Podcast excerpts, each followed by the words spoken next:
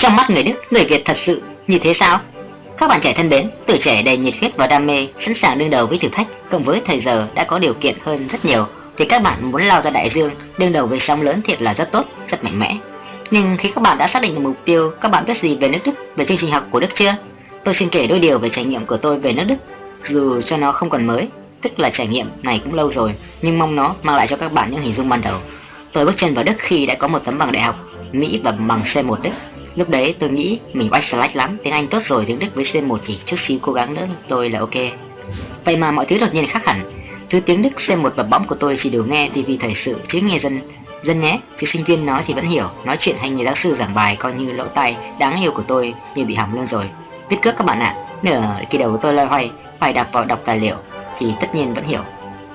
Nhưng để nói rõ ràng cho người khác hiểu lại khác hẳn và để giao tiếp thì đúng là một thấy một sự bất ngờ. Sao lị? Họ có thể cười mà tôi cũng ngoắc mõm tôi ra. Nhưng thực ra tôi chẳng một tí tẹo gì hiểu. Trời ơi, tôi thấy mình ngu như một con bò luôn, y chang phô mai bỏ cười.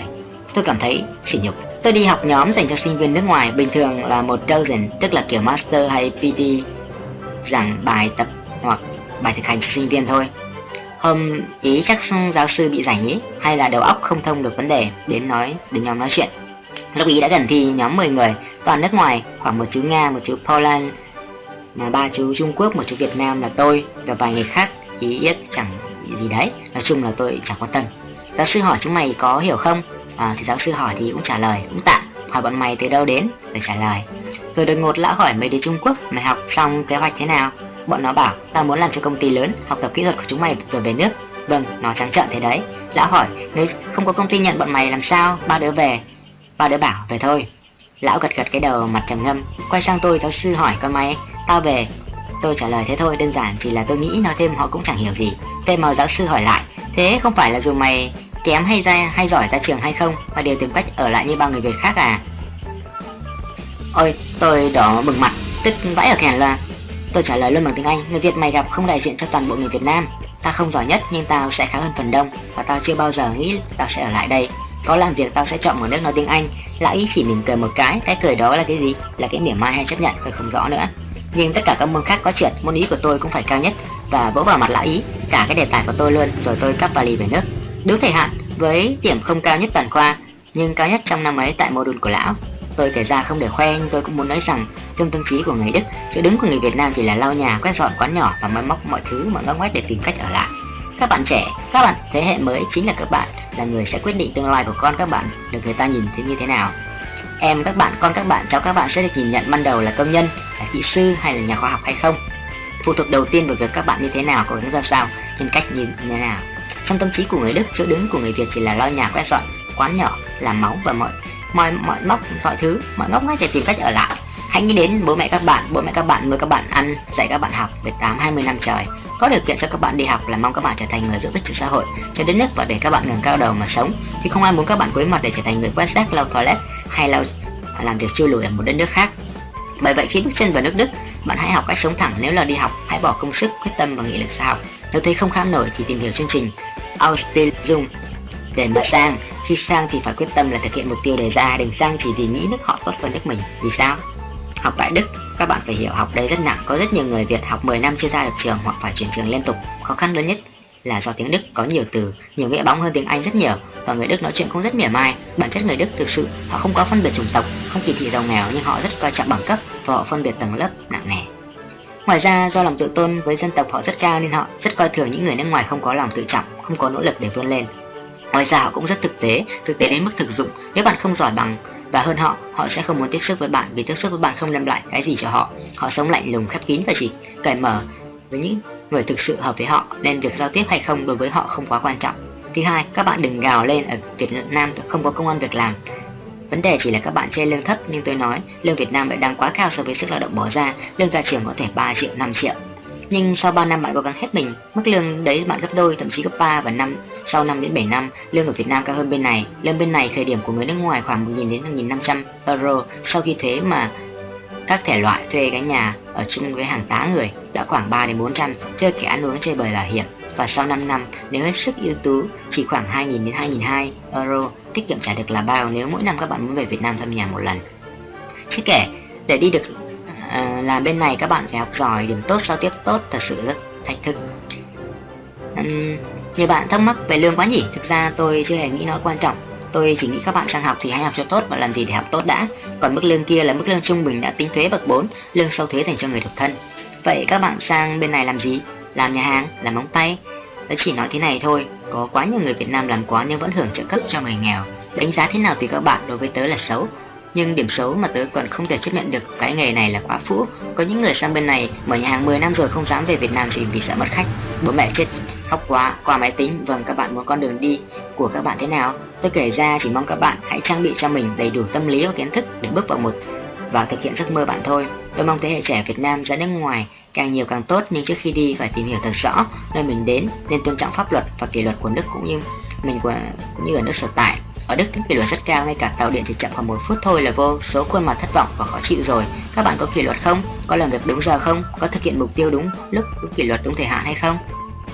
Điều đặt ra cho các bạn khi các bạn bước chân vào nước Đức là phải học và đặc biệt là phải học tiếng Đức rất tốt. Chỉ có tiếng Đức tốt bạn mới học được và đi làm thêm được. Xét một cách tổng quan chương trình học ở Việt Nam cũng rất nặng lý thuyết và nếu bạn học tốt ở Việt Nam là kiến thức mới ở Đức bạn sẽ dễ dàng tiếp thu. Thế có nghĩa là tất cả chỉ là tiếng Đức của bạn tốt nhất có thể. Với tôi nên là C1 trở lên hãy đi học Đối với người Đức, lý thuyết là tối ưu của thực tế, ngược hẳn với câu lý thuyết muôn đời là màu xám. Nếu muốn được họ coi trọng, bạn phải là người hiểu hiểu họ nói, nói họ hiểu và có kiến thức, mục tiêu mạnh mẽ với nghị lực bền bỉ.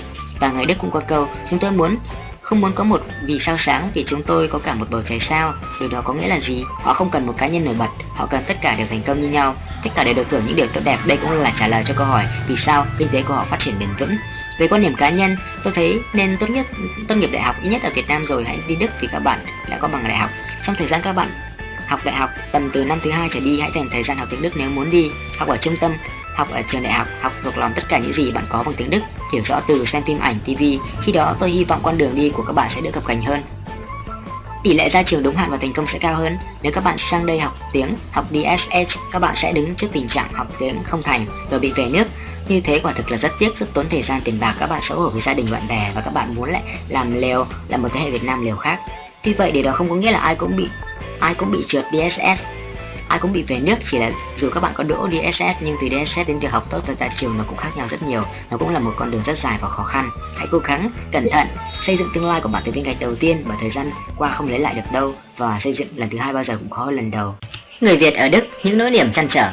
Trước đây, một số người Việt làm ăn có thu nhập là tìm cách gửi tiền về mua đất, mua nhà ở quê nhằm mục đích sau này trở về hưởng thụ lâu dài. Nhưng gần đây họ đã tìm cách chuyển tài sản bao năm chất chiêu đó sang bên này làm sao cho hợp pháp để mua nhà, mua đất hay đầu tư kinh doanh để kiếm kế lâu dài và có thể cố định ở bên này. Của để đâu thì tâm hồn ở đó, cứ đi về như con thoi cũng mệt, chán trường.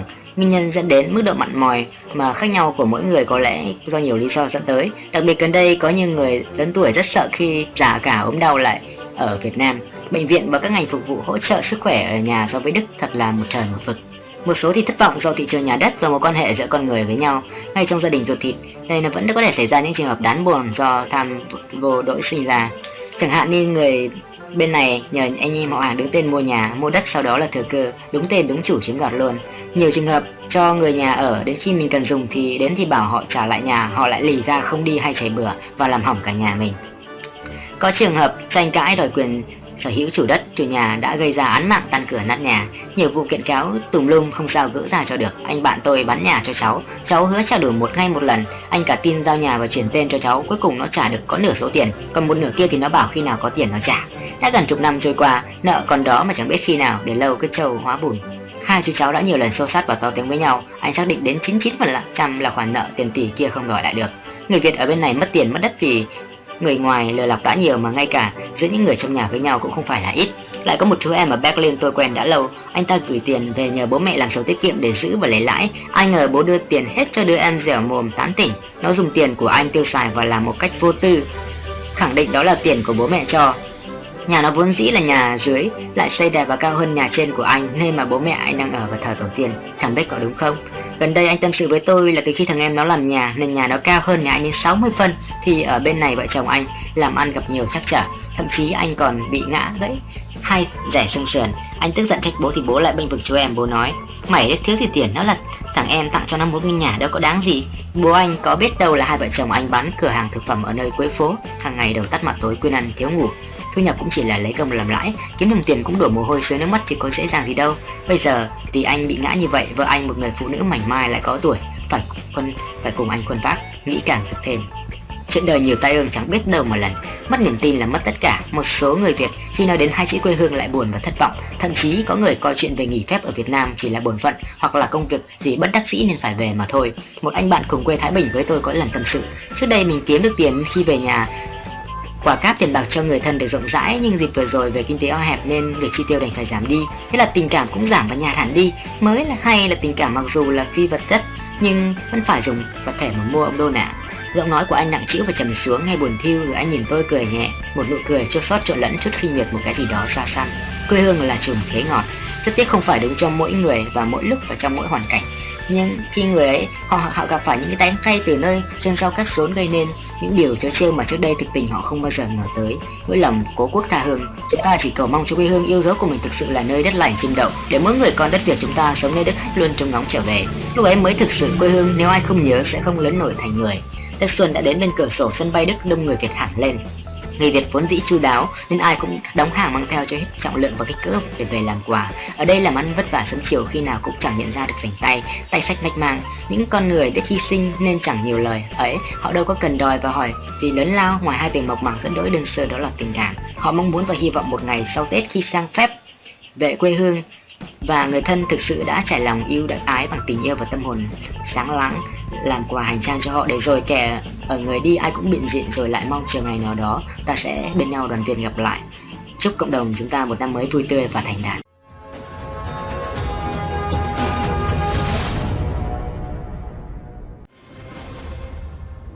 Cảm ơn các bạn đã lắng nghe video từ cộng đồng người Việt trên thế giới. Nếu thích video, hãy đăng ký theo dõi kênh. Xin chào, hẹn gặp lại.